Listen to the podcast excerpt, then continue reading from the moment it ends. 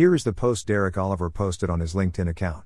I quote an Airbus 380 is on its way across the Atlantic.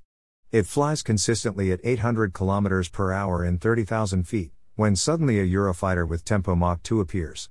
The pilot of the fighter jet slows down, flies alongside the Airbus and greets the pilot of the passenger plane by radio Airbus flight, boring flight, isn't it? Take care, and have a look here. He rolls his jet on its back, accelerates, breaks through the sound barrier, rises rapidly to a dizzying height, only to swoop down almost to sea level in a breathtaking dive. He loops back next to the Airbus and asks, Well, how was that? The Airbus pilot answers, Very impressive, but now have a look here. The jet pilot watches the Airbus, but nothing happens. It continues to fly stubbornly straight, with the same speed. After five minutes, the Airbus pilot radioed, Well, what are you saying now? The jet pilot asks confused, What did you do? The other laughs and says, I got up, stretched my legs, went to the bathroom, got a cup of coffee and a cake. The moral of the story is when you are young, speed and adrenaline seems to be great. But as you get older and wiser, comfort and peace are not to be despised either. This is called SOS, slower, older, smarter.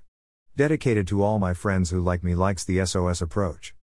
My comments, the similar difference holds true with yoga and awareness meditation. If you practice awareness meditation even for few seconds each day for long time you will be having coffee etc as the pilot of Airbus did and at the same time awareness state continue to remain constant during the act. While in yoga you need to twist and turn your body like the fighter jet pilot did. It is very ancient method discovered by Patanjali. Mystics all over the world try to give the method which is best suited for people of their time and future generations up to minimum 500 years. Osho strongly suggested awareness meditation because 1. People will find it difficult to spare time for meditation. 2. Life in itself becomes such a struggle and exhaustive just to survive that it is enough effort for anybody to fall into relaxed state.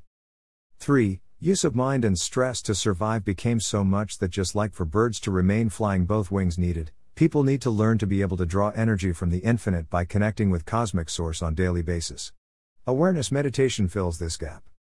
Actually, Jesus too tried to teach meditation before being caught by the people brought by Judas.